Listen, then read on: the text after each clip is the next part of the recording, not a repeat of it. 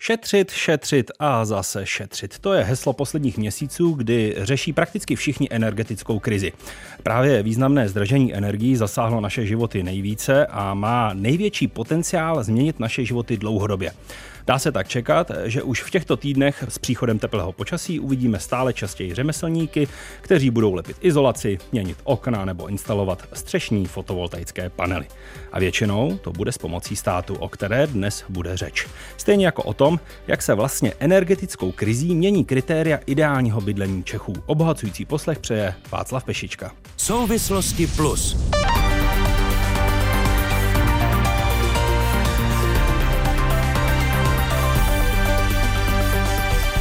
A do debaty dnes ve studiu přispěje Julie Hrstková, ekonomická komentátorka hospodářských novin, která se ve svých komentářích kromě ekonomiky věnuje dlouhodobě právě otázkám spojeným s bydlením a jeho dostupností. A do dnešní debaty přispěje právě pohledem ekonomickým a biznisovým. Vítejte ve studiu. Dobrý den. Martin Sedlák, který se věnuje moderní energetice a úsporám řadu let ve Svazu moderní energetiky, Alianci pro energetickou soběstačnost. A aktuálně jeho zkušenosti v této oblasti využívají ministři životního prostředí a také minister práce a sociálních věcí. Zkušenost tedy má nejen s technologiemi, ale i s politickou diskuzí nad energetickými úsporami a vlastně řešením energetické krize. Vítejte ve studiu. Dobrý den. A po telefonu zdravím architekta Aleše Brotánka. Ten se dlouhodobě věnuje energeticky úsporným budovám a za cíl si dává najít chytrá řešení pro energeticky efektivní rodinné a bytové domy. Je autorem vůbec prvního nízkoenergetického domu postaveného v Česku, ale také prvního pasivního bytového domu i pasivního bydlení pro seniory u nás. A loni dokončeného prvního komplexně pasivního sídliště v Milíně. Externě vyučuje na stavební fakultě na katedře architektury a stavitelství Českého vysokého učení technického. Je spoluautorem knihy Jak se žije v nízkoenergetických a pasivních domech, což bude také dnešním tématem. Vítejte. Dobrý den. A zazní také pohled sociologa bydlení Tomáše Hořeního Samce, který se s problematikou dostupnosti bydlení odborně zabývá dlouhodobě. První otázka bude pro všechny stejná, ale počítám, že dostaneme jinou odpověď od eh, ekonomické komentátorky, jinou od architekta. Co je z vašeho pohledu vlastně ideální bydlení pro dnešní dobu? Co by mělo splňovat Julia Hrstková? První kritérium je vlastnictví, že Vidíme to i na tom podílu vlastnického bydlení. E, všichni nebo velká většina lidí chce bydlet ve svém. Přes ty nevýhody, které to má, jakože musí investovat do oprav, což většinou v nájemním bytě dělá majitel bytu. Tak za prvé je to vlastnictví, za druhé jsou to náklady na bydlení a to nejenom energetické, ale také na zprávu. Tam je rozdíl mezi novým a starým bydlením, zda jde o rodinný dům nebo zda člověk bydlí v činžovním domě. Po každé je to jiné a je dobré si to promyslet souvisí to s výdaj. A třetí věc je udržitelné bydlení a to je v různých fázích života chceme bydlet někde jinde. Asi eh, je hezké mít stáří na samotě, ale také potřebujeme dostupnost doktorů. To je všechno.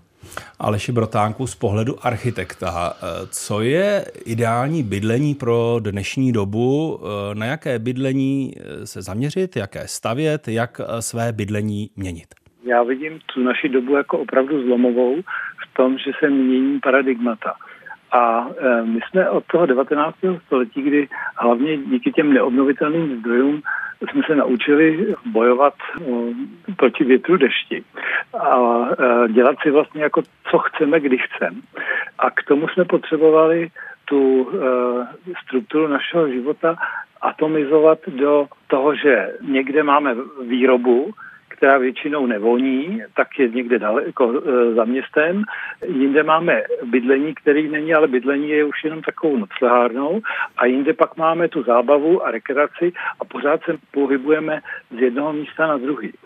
A já jsem v covidu tak trochu cítil šanci, že nás uzemnil, že to ideální bydlení dneska může vypadat tak, že tyhle ty všechny věci nakonec můžeme dělat na jednom místě.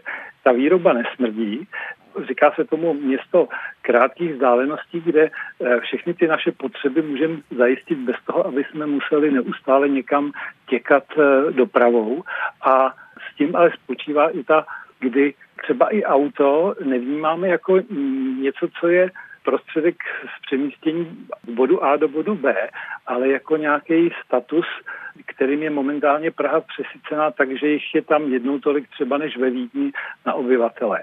A to nás nakonec eh, znehybňuje, že Eh, nejsme schopni počinout. A my přitom eh, v tom městě ty auta nepotřebujeme pořád a můžeme je sdílet, ale můžeme sdílet i eh, některé prvky bydlení. Když nemám velký byt, můžu sdílet i komunitní prostory, které máme společně v tom domě, zahradu nebo terasu a zároveň jako být víc pospolu tak v tom já vidím ten ideál, který nám může umožnit z méně dosáhnout mnohem více. My jsme zatím šli tě opačnou cestou, že příliš mnoho energií jsme uh, se zaměstnali, takže jsme zapomínali žít. Martine Sedláku, než dáme slovo mm, sociologovi, eh, protože eh, všechny ty oblasti, které eh, předchozí řečníci zmínili, on bude zmiňovat také. Tak z vašeho pohledu, z pohledu člověka, který radí těm vrcholným politikům, ale zároveň člověka, který se moderním technologiím a moderním energiím věnuje opravdu dlouhá léta. Co je tím ideálem toho našeho bydlení právě teď, právě v tuto dobu, jestli je zlomová, kdy se mění paradigma, jak říkal pan Protánek? Pokud bychom se eh, na vaši otázku dívali prismatem minulého roku, tak eh, můžeme vzít zhruba těch 55 tisíc domácností, které se v minulém roce podali žádost o střešní fotovoltaiku. Určitá energetická soběstačnost eh, se ukazuje, že je trendem, eh, ke kterému domácnosti minimálně v rodinných domech budou mířit. A pak samozřejmě část energie, kterou mohou uspořit, tak aby nemuseli šetřit pomocí těch okamžitých opatření, snižování teploty, ale ideálně měli dům zateplený, vyměněná okna a efektivně využívali energii, kterou spotřebovat na vytápění nebo ohřev teplé vody využít eh, musí. To lze očekávat, eh, že budou eh, i trvající trendy, byť nám energie postupně začaly klesat, což je, je dobrý trend pro ekonomiku, tak věříme, že ta loňská zkušenost se společností propíše. A, Takže to změní ten ideál. Čekal bych, že to tam minimálně pár let zůstane a bude záležet na kvalitě komunikace státu s domácnostmi nebo i jinými uživateli staveb, nakolik budou klást důraz právě na energetické charakteristiky budov. Kdybyste vaši otázku položil v minulém desetiletí, tak odpovědí bude z drtivé většiny, že se domácnosti budou dívat na to, jestli je, pokud jde o mladou rodinu, anebo seniory v domě výtah, aby se pohodlně dostali s kočárkem, či hůře pohyblivé lidé do vyšších pater, jestli je blízko eh, kvalitní škola eh, nebo kvalitní zdravotnické zařízení a ty další běžné charakteristiky, které potřebujeme pro náš každodenní život. Loňská zkušenost ukázala, že tím, jak jsme závislí na dodávkách energie zvnější, tak eh, se může propisovat do každodenního života i obava z toho, jestli zvládne domácnost náklady na energie. A právě tady se vracíme k těm řešením, které domácnostem mohou pomoci se alespoň částečně chránit před výkyvy na trhu.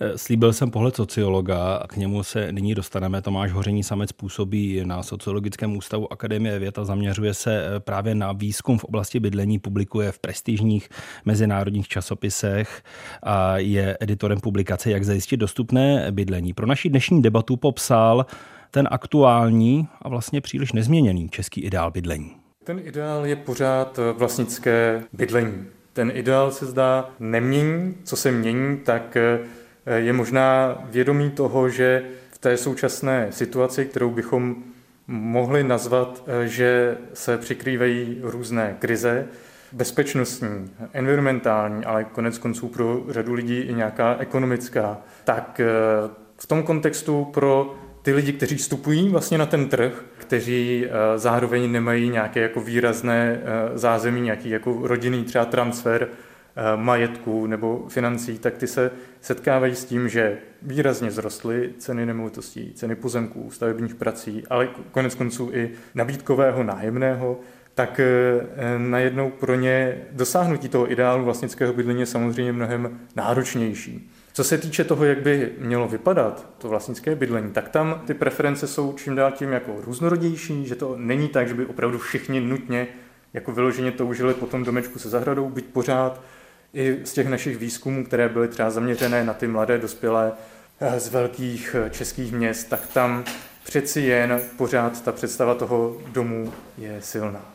Můžeme to shrnout tak, že opravdu to vlastnické bydlení je pořád ten ideál. I z těch předchozích výzkumů víme, že to je proto, že to je vlastně nějaký jako způsob ekonomického se zajištění třeba na stáří. Vlastně způsob, jak i zajistit své vlastní děti a ta dočasnost toho nájemního bydlení se opravdu jako proměňovala s tím, když dejme tomu lidé jako zakládali nějaké trvalé svazky, ty rodiny. Ale jak říkám, naráží to na to, že v té současné situaci je to stále jako náročnější vlastně reálně to realizovat. Hodně se napsalo o tom, že ty generace mladých mileniálů Y a Z a podobně už nebudou mít tak velký vztah k vlastnickému bydlení, vůbec eh, k vlastnění majetku. Eh, z toho, co říkáte, tedy vyplývá, že i tyto mladší generace stále preferují vlastnické bydlení a nikoli věk nájemní bydlení a větší flexibilitu a změnu. Ano, i v tom českém kontextu, ale konec konců i ty zahraniční studie Oni spíš vypovídali o tom, že ty strategie se třeba proměňují. V tom britském kontextu je to označení to generation rent. Vlastně ta generace, která je v úvozovkách odsouzena k tomu soukromému nájemnímu bydlení, ale že vlastně ty preference jsou pořád stejné. To znamená, co by ty lidé vlastně chtěli ideálně dosáhnout, tak získat to vlastnické bydlení. Nicméně, jak jsem říkal, ty, ty možnosti se poněkud zhoršují. Co se proměňuje, tak možná zdá se, že se mění trochu názor na to, zda vlastně tuto bezpečí a tu jistotu, jak jakoby sociálně i ekonomickou skrze to vlastnické bydlení získávat. Takže možná to nemusí být nutně ta jistota a, a to ekonomické zázemí teda tou formou toho vlastnického bydlení, ale možná to lze dosáhnout i nějakými jinými formami bydlení typu družstevní nebo to takzvané eh, spolkové. My to v tom jednom eh, našem výzkumném eh, projektu to nazýváme jako bydlení participativní, což vlastně má odkázat na takové formy, které jsou třeba běžnější v zahraničí, kde se víc jako domácností domluví a společně třeba má právě ten, ten spolek, skrze který vlastně developuje nebo renovuje nějaký společný bytový dům a potom tam bydlí. Vy jste zmínil několik krizí. Mm, máme za sebou covidovou krizi, doufejme, že už se uzavřela. Ta zatraktivnila bydlení poblíž velkých měst, zatraktivnila, respektive vůbec umožnila, nastartovala masivně v Česku eh, práci z domova. Jak moc zásadně se změnilo vlastně to, co my od toho ideálního bydlení očekáváme, protože jsme slyšeli spoustu tezí, jako že se odhalilo to, že eh, pracovna v domě, v bytě je téměř nutností, protože lidé víc pracují z domova, potřebují se uzavřít. Ta krize, která tady byla eh, covidová, změnila nějak zásadně eh, to, co očekáváme od našeho bydlení? To je určitě dobrá otázka.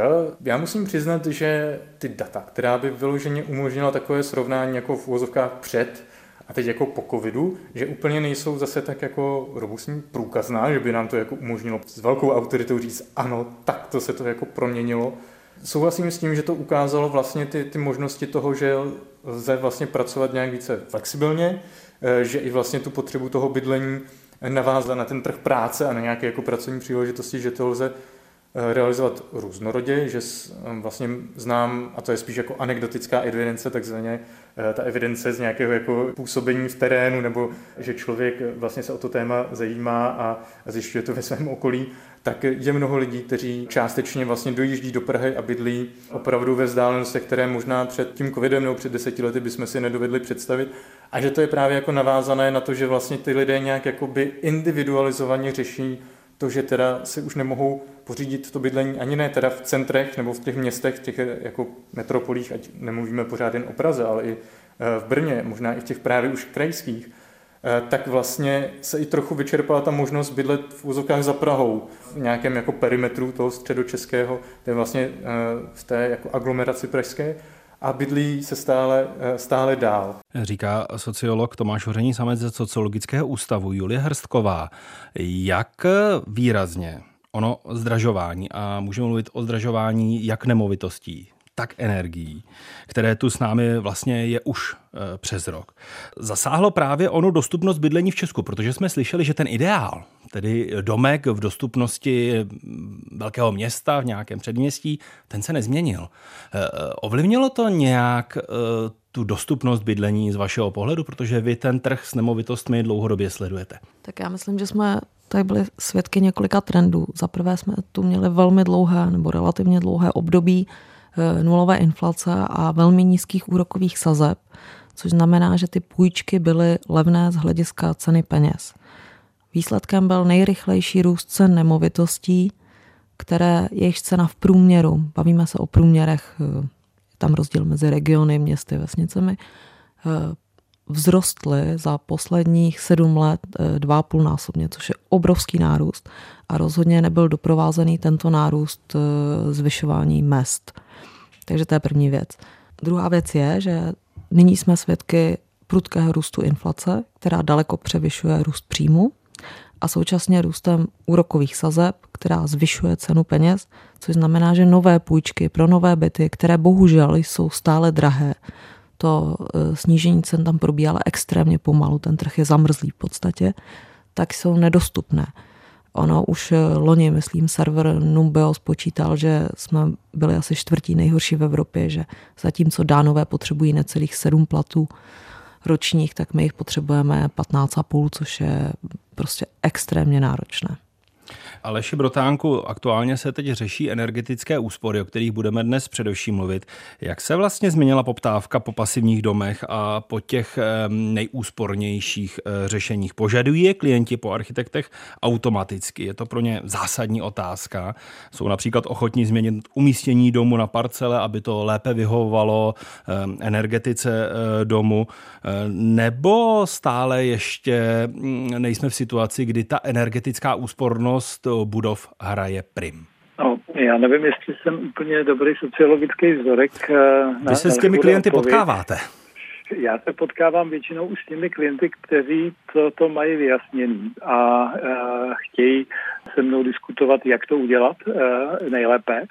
A ta atmosféra ale celkově se změnila především v tom, že se diskutovalo o tom, jestli se vyplatí šetřit nebo ne. A bohužel ta smutná zásluha Vladimíra Putina je v tom, že to, co jsme v Centru pasivního domu se snažili 20 let vysvětlovat, že e, dům, který skoro žádnou energii nepotřebuje na provoz, je lepší než e, důchodový pojištění. E, I když se ceny zvednou desetkrát, tak mě ty náklady na to nepoloží. To teďko už není potřeba vysvětlovat, to najednou pochopili všichni, ale problém je, že se pohybujeme ve vlnách.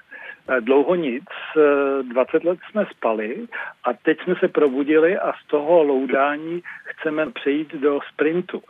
A tam pak narážíme na limity eh, lidský eh, kapacity eh, stavebních firm i schopnosti to dělat a uh, ono to najednou nejde, tak uh, uh, hned, uh, prostě dům není uh, rohlík, který se upeče raz, dva, No právě. Martin Sedlák tady ve studiu pokivuje. Co se dá udělat s tím, co může udělat stát, ministerstva životního prostředí, ministerstva pro místní rozvoj, ministerstvo práce a sociálních věcí, aby se urychlila ona výstavba dobu, aby se více podpořila Eh, výstavba těch energeticky úsporných eh, řešení. Protože víme všichni, jak dlouho trvá stavební řízení v Česku a pokud někdo měl hotový projekt eh, loni na podzim, tak jeho předělání a znovu podání stavebního povolení, aby byla naplněna možnost co nejenergetičtějšího, úspornějšího domu, tak proto se už nerozhodne asi nikdo po tom ročním martýriu po úřadech. Začnu v té reakci u té pozitivnější části.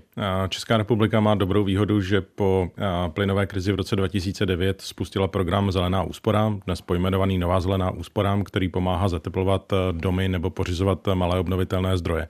Z toho vyplývá zkušenost z nějakých 180 tisíc projektů, které Nová zelená úsporám za svou historii podpořila, ať už jde o kvalitní renovace budov, výstavbu nových, anebo pořízení fotovoltaik či tepelných čerpadel. do toho, jak jsme na tom ve srovnání s ostatními státy v Evropě v této podpoře, protože když já jsem o pasivních domech natáčel asi před 12 lety, kdy to byla taková novinka, velký trend, tak v Rakousku byla podpora až 40 tisíc euro, kdežto u nás byla malá. Co se týče srovnání jiných států, třeba Německo využívá svou banku, která podporuje zelené projekty na trochu jiném půdorysu než je Nová zelená úsporám, ale když se budeme srovnávat s západními státy, tak Nová zelená úsporám je vepředu. Oproti třeba Nizozemsku. Nizozemsko v reakci na plynovou, respektive energetickou krizi minulého roku, tak spouštělo jejich program renovací milionů budov podobně i Irsko a další státy v Evropě. Takže máme tam určitou zkušenost a výhodu. Ale je to tak, jak hovořil Aleš Brotánek. Chybí nám na to, aby jsme zateplili těch nějakých necelých 2 milionů rodinných domů a, a další desítky tisíc bytových domů v Česku, tak nám budou chybět lidské kapacity. Proto i stát eh, na začátku letošního roku spustil jako semi-program Nové zelené úsporám, to je ta známá lajtka už dnes, eh, která alespoň podporuje dílčí opatření, eh, které si například v některých zkušenějších domácnostech mohou udělat obyvatele i sami. Bez... K ní se určitě ještě dostaneme, slibuji. Uh, OK. Tak aspoň na začátek řeknu, že jde zhruba od začátku roku o 22 tisíc projektů, které mm, jsou primárně domácnosti obydlené seniory. Takže tam se ukazuje, že ta zkušenost eh, vede lidi eh, i kteří dosud třeba nechtěli renovovat svůj dům, k tomu alespoň, aby částečně eh, svou energetickou spotřebu či potřebu snížili.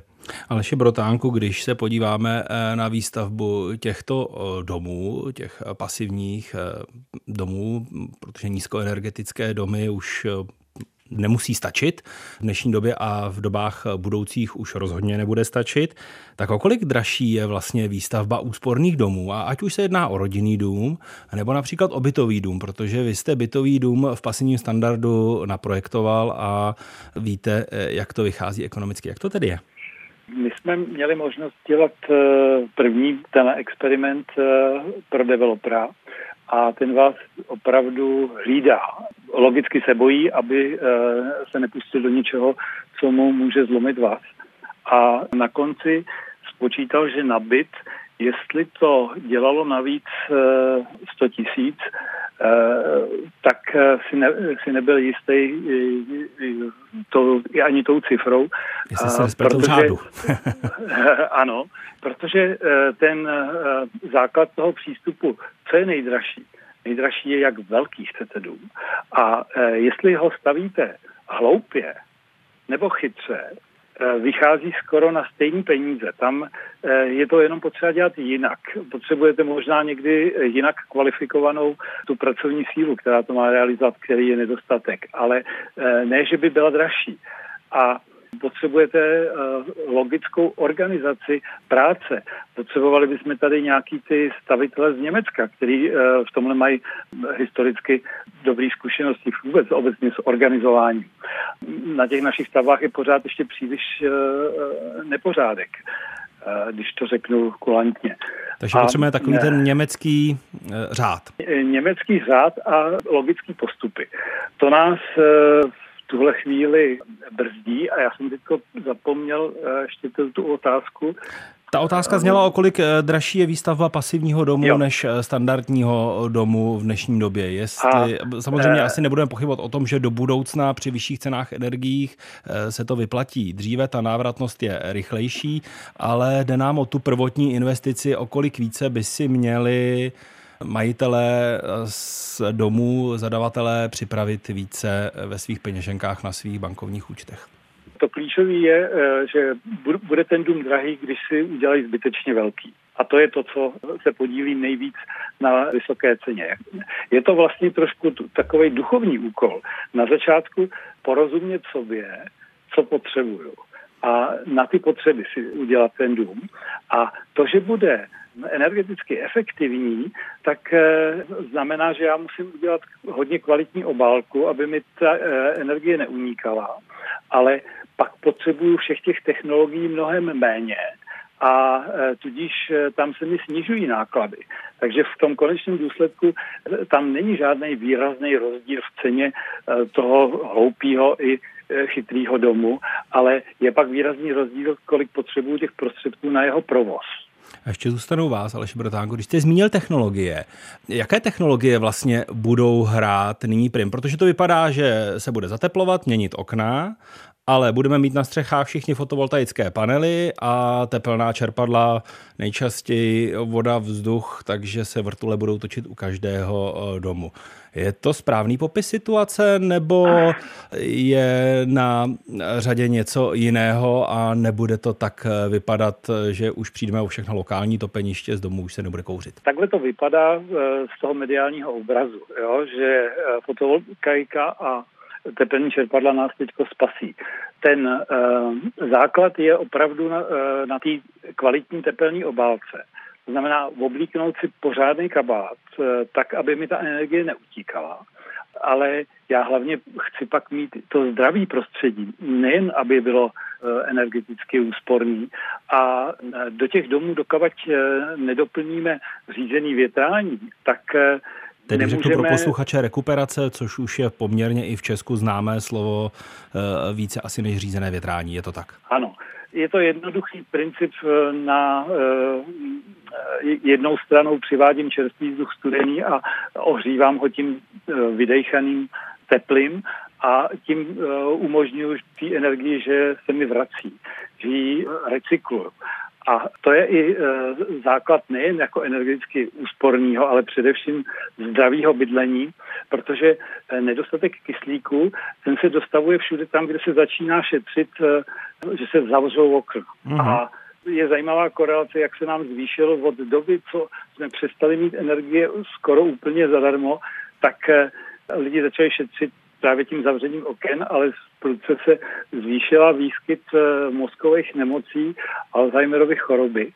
A my se sice dožíváme delšího věku, ale mnohem delší fáze se probu, eh, prodlužuje eh, v té formě naprostý demence.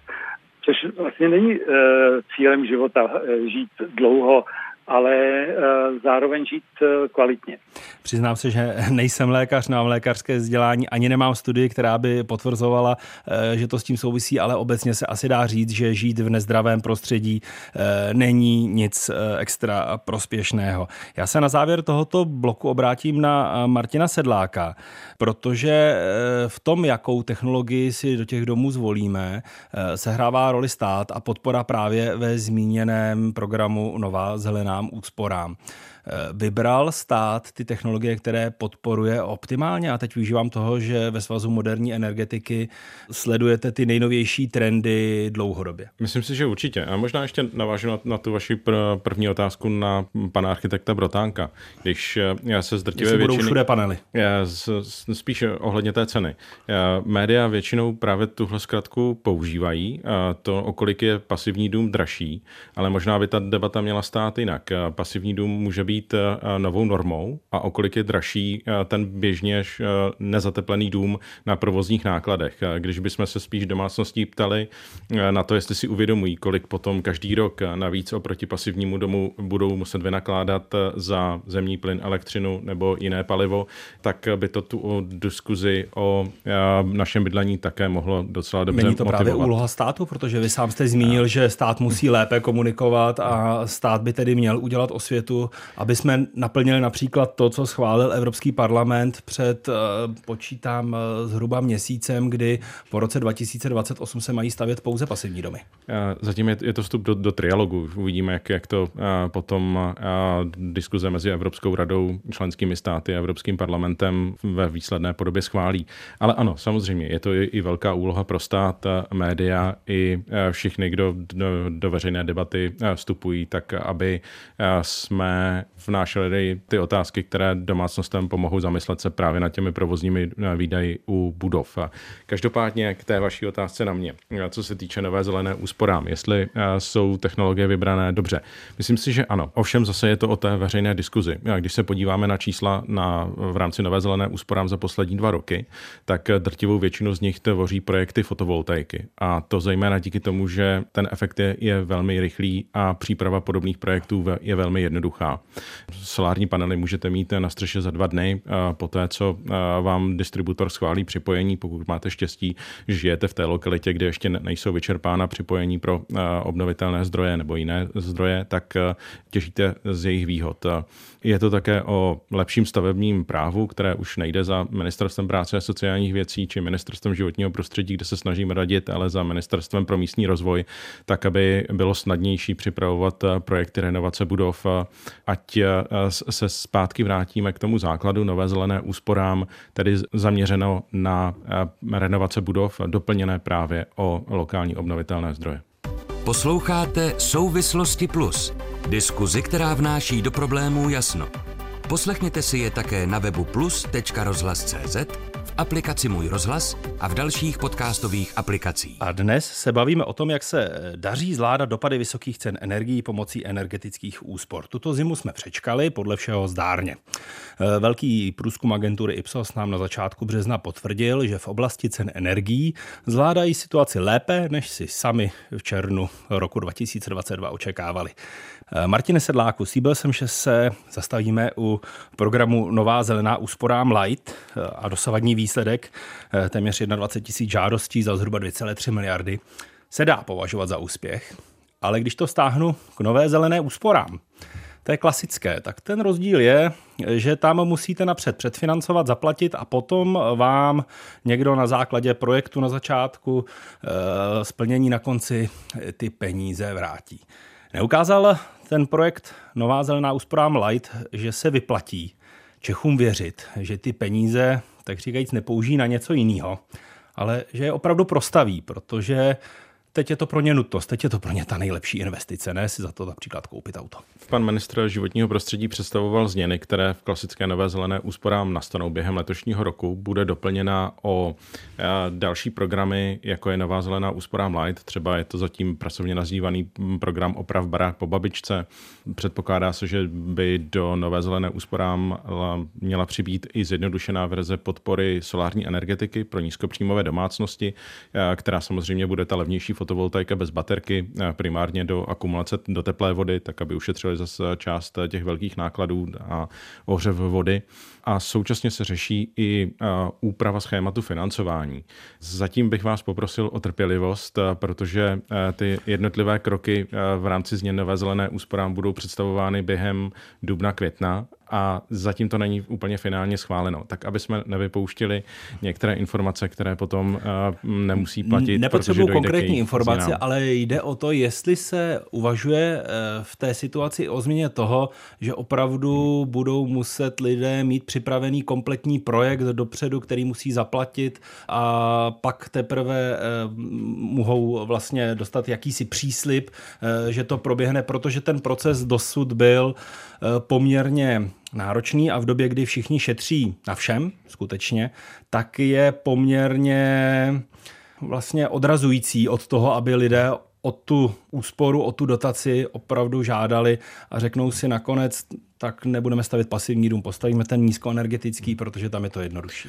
Myslím si, že projekt dává smysl v Nové zelené úsporám, zejména u těch kvalitních renovací, protože právě umožňuje konzultaci se zkušeným eh, energetikem eh, či projektantem, eh, který právě domácnosti doporučí ta přesná opatření, která se jí hodí.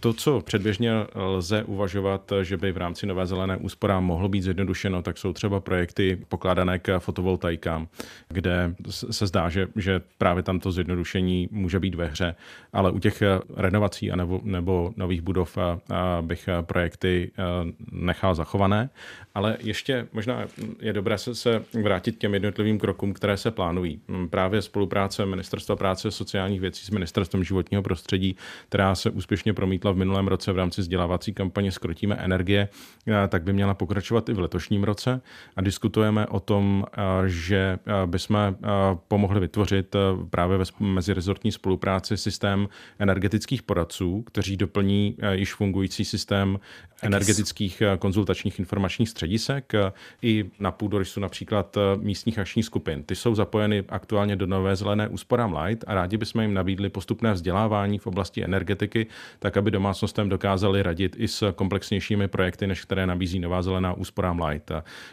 Máme spočítáno, že budeme potřebovat zhruba na to, aby jsme dosáhli na potřebnou mínu renovace budov do roku 2030 až tisíce pracovníků, kteří by domácnostem v této oblasti radili.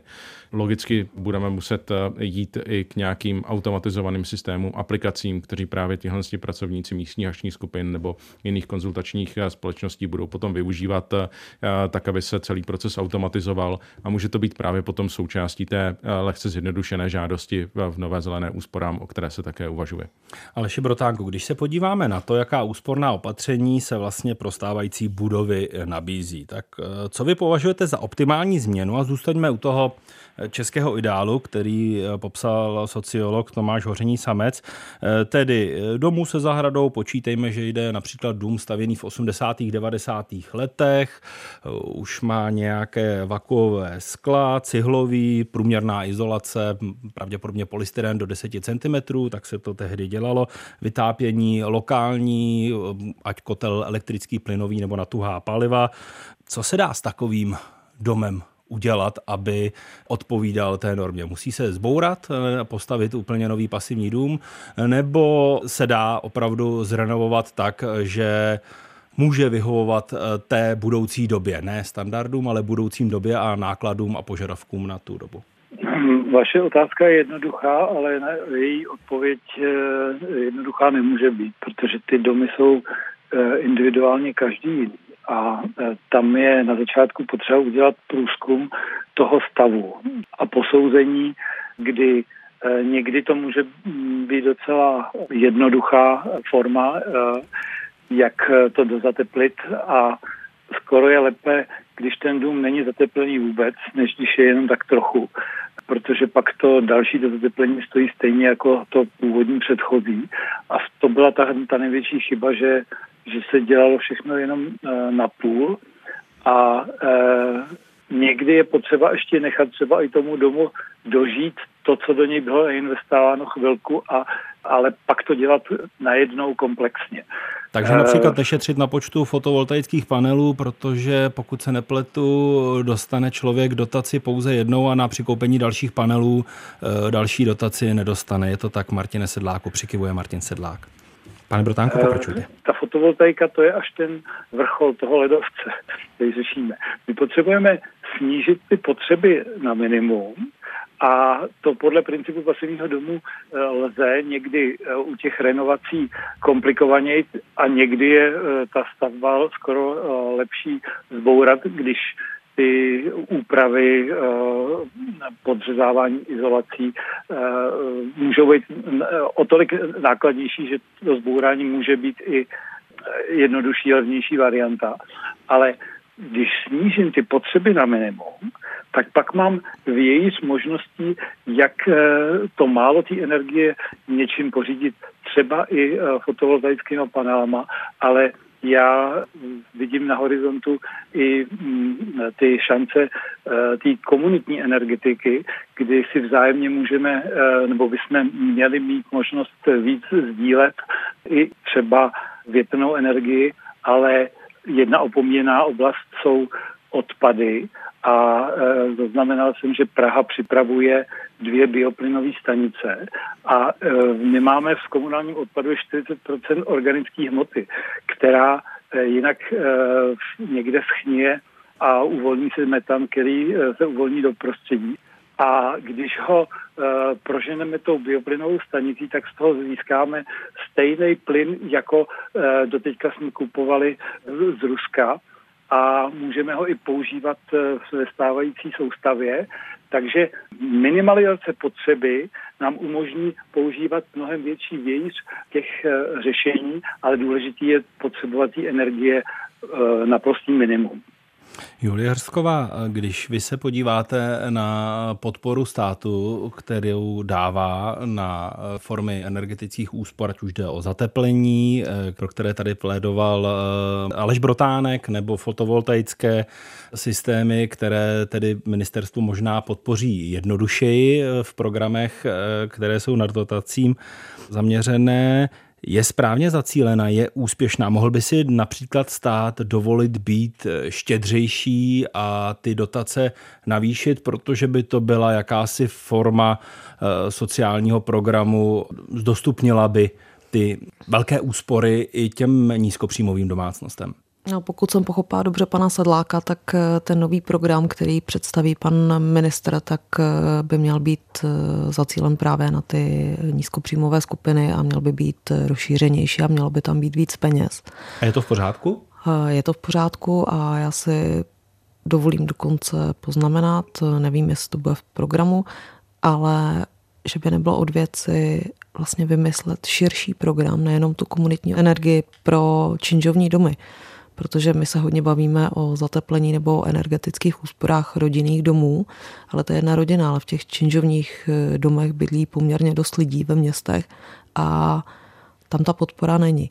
A třeba eh, jeden čas, prostě jde o praktický příklad, eh, v Praze se předělávaly topení na etážová topení, že se odstřihávalo od tepláren. Nyní jsme měli plynovou krizi jak si mají lidé, nebo co mají dělat? Oni si nemohou dát eh, čerpadlo na balkon. Jo? No, to také je to památková zóna a není to tak eh, možná tímto směrem by šla ta podpora zacílit. Než dám slovo Martinu Sedlákovi, eh, tak upřednostním pana Brotánka, protože on obytné domy eh, staví pasivní a tou eh, rekonstrukcí těch stávajících domů se také zabývá. Co se dá udělat s domem v památkově chráněné oblasti, kde do všeho zasahují památkáři, solární panely asi na střechu umístit nemůžete, i když máme nové solární tašky, které jsou skoro k nerozeznání od těch klasických.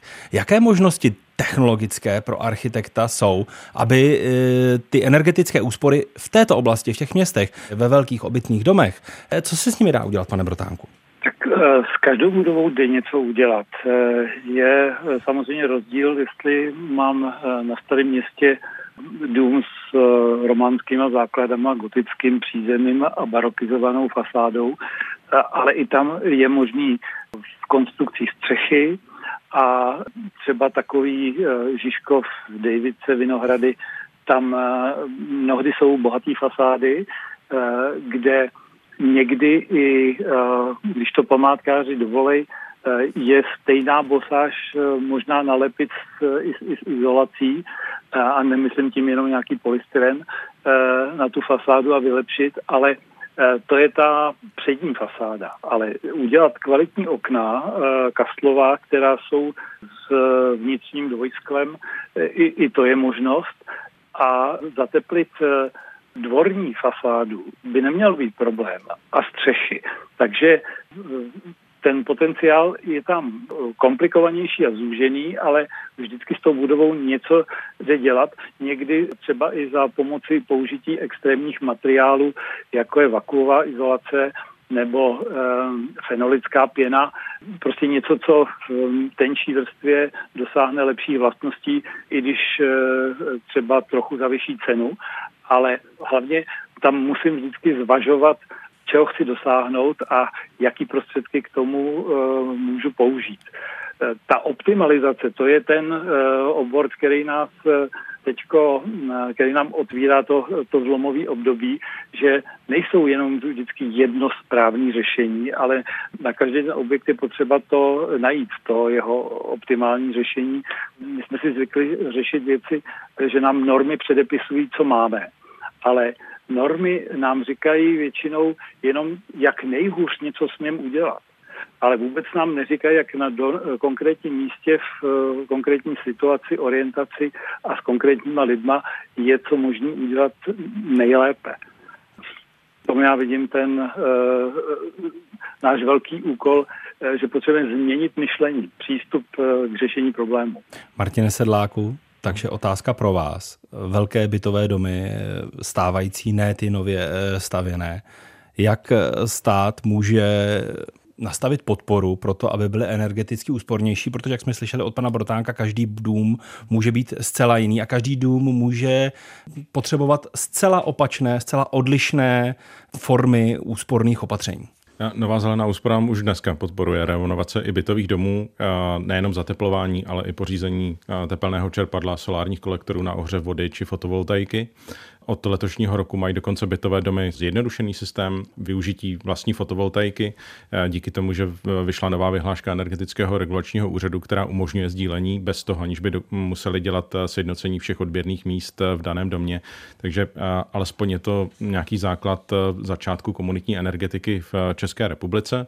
Jsou nějaké první jednotky až desítky hm, bytových domů, které do téhle zjednodušené verze komunitní energetiky jdou, alespoň podle čísel od distribučních společností. A ty změny, eh, které budou v letošním roce probíhat, eh, tak eh, se budou právě týkat i rozšíření podpory pro bytové domy, tak aby se proces zjednodušil a zároveň tam fungovalo poradenství pro SVJčka či bytová družstva, tak aby pro ně programy byly přístupnější a bylo jim lépe vysvětleno, na co je mohou čerpat. Právě v tomhle tom vidím jako mm, přidanou hodnotu toho začátku další etapy nové úsporám, že přibyde i právě posílení informací informací, které míří na potenciální uživatele nové zelené úsporám. Jak Aleš Brotánek eh, zmiňoval několikrát, tak eh, v minulosti se, se některé domy zateplily, ale v minulosti se třeba na, na paneláky dávaly eh, polystyrény o tloušťce 4-5 cm, což není ta správná velikost izolace, mm, ideálně 25 a více. Když už se tam to lešení dává, tak je dobré uvažovat o tom, kolik, jakou tloušku izolace volí daná rekonstrukce. Souvislosti plus. A dnes je naším tématem to, jak eh, se vlivem energetické krize mění náš přístup k bydlení a co od něj očekáváme. My jsme v úvodu nastínili řadu opatření, která bychom mohli v příštích letech udělat, aby nás drahé energie nerujnovaly. Ale tato opatření mění i způsob, jakým vlastně bydlíme a mění i způsob, jak s energiemi zacházíme, což zažívají všichni i se zmíněnými fotovoltaickými zdroji a ve vysílání České televize to popsal Jan Staněk, popularizátor fotovoltaiky. My třeba máme domácnost plně elektrifikovanou a díky tomu, že máme i ty elektromobily, tak my jsme schopni si spotřebovat 87% energie, kterou jsme si vyrobili. Tak on to, když se trošku přizpůsobíte tu spotřebu, tomu, když svítí to sluníčko, že vždycky je zvyklá, že svítí sluníčko, jdeme prát, tak pak to nemusí být až takový zádrhel. Naši předci se tím počasím řídili a vy se jim začínáte taky řídit. Tak znamená, tu spotřebu přesouváte do těch dnů, tu velkou spotřebu, jakože praní, sušení, do té, kdy tu sluníčko svítí. A pak máte kam ukládat do teplé vody, případně když tepelné čerpadlo, tak ukládáte to, to teplo vlastně do teploty v tom domě. A pak případně máte další věci typu elektromobil, ale zároveň potom je to třeba, že když máte fotovoltaiku, tak můžete být na spotových cenách, které se každou hodinu mění. A tím pádem můžete i levněji nakupovat tu elektřinu. A do budoucna to budou i energetické eh, komunity a řízená flexibilita domácností, to jsou všechno věci, které se budou v té moderní energetice měnit. Jan Staněk, popularizátor fotovoltaiky, Ališi Brotánku, jak odlišně se vlastně žije v energeticky úsporných, respektive pasivních domech od té současné situace, kdy řada domácností přes zimu zavedla spoustu úspor, snížila teploty, méně větrala, jak jsme už eh, také řekli. Jak velkou změnu vlastně pro reální život a běh eh, našeho života můžeme eh, čekat? Znamená to, že tedy opravdu výrazná aktivita se děje jen v momentě, kdy nám sluníčko svítí? Tak ono na jednu stranu bylo impozantní pozorovat, kolik jsme dokázali najednou ušetřit jenom změnou chování pod tlakem těch cen. A e, to je taky e, dobrá zpráva, že e, když o tom začneme přemýšlet, tak se využije potenciál, který byl do, do, nevyužívaný. Ale jak se žije v pasivním domě, vlastně těžký popisovat. Jo? Zeptejte se lidí, kteří v nich žijí, v, jsou dny otevřených uh, dnů pasivních domů. Většinou na podzim tam je nejlepší si, si zajet uh, a kouknout se, jak ten uživatel to vnímá. ale ten praktický dopad je, že se nemusí omezovat. A proti těm, který nakonec třeba museli si říct, tak budem, máme tři pokoje, ale budeme topit jenom ve dvou nebo v jednom. To je omezování na úkor toho pohodlí. A v tom je ta vize, že my současnýma technologiemi, který nám, kterým jsme se dopracovali, si můžeme zachovat teda to pohodlí, na které jsme si zvykli, ale nemusíme přitom tak obrovsky plítvat a být závislí na ničem, Eh, co nemáme pod kontrolou. Julie Hrstko... Takže vlastně klidný, klidný eh, stáří nám eh, umožňuje už si užívat pasivní dům.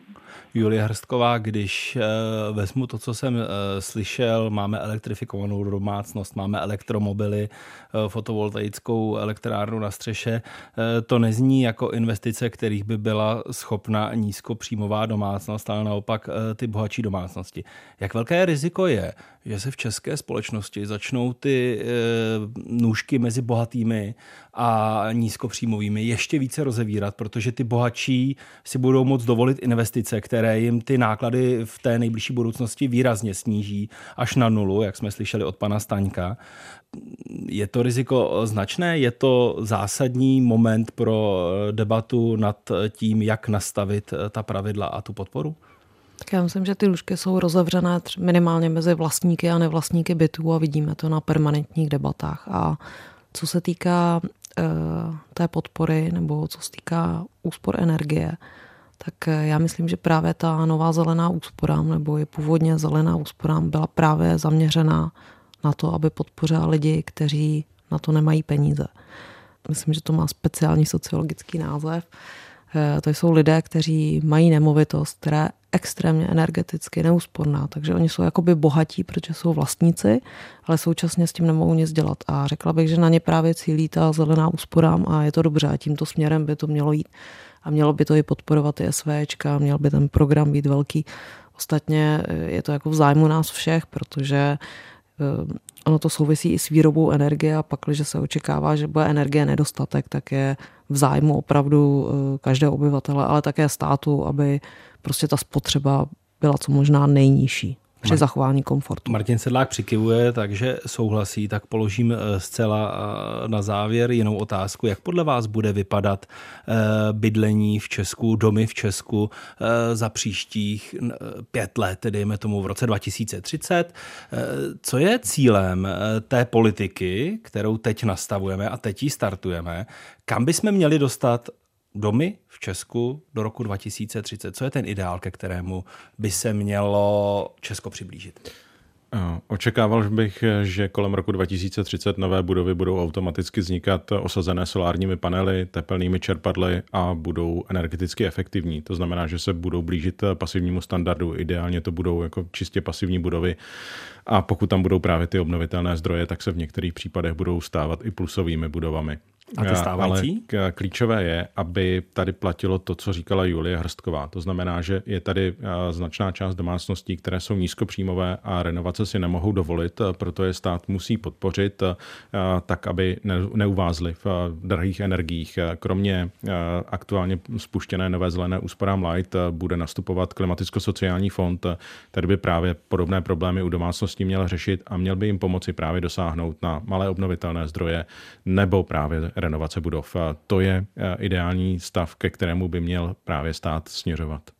Říká na závěr našeho pořadu Martin Sedlák a my budeme sledovat, jak bude stát eh, podporovat eh, to, aby jsme ten cíl v těch příštích letech dosáhli. Martin Sedlák, poradce ministra práce, sociální věcí i poradce ministra životního prostředí právě v otázkách energetiky. Já děkuji, že jste přišel do studia. Díky za pozvání. Hostem byla také komentátorka hospodářských novin Julie Hrsková. I vám děkuji. Děkuji a přeji pěkný den. A po telefonu byl naším hostem architekt Aleš Brotánek. Pane Brotánku, já vám děkuji za účast v našem povídání. Bylo mi potěšení. Naschledanou. Naschledanou a obohacující poslech dalších pořadů přeje Václav Pešička.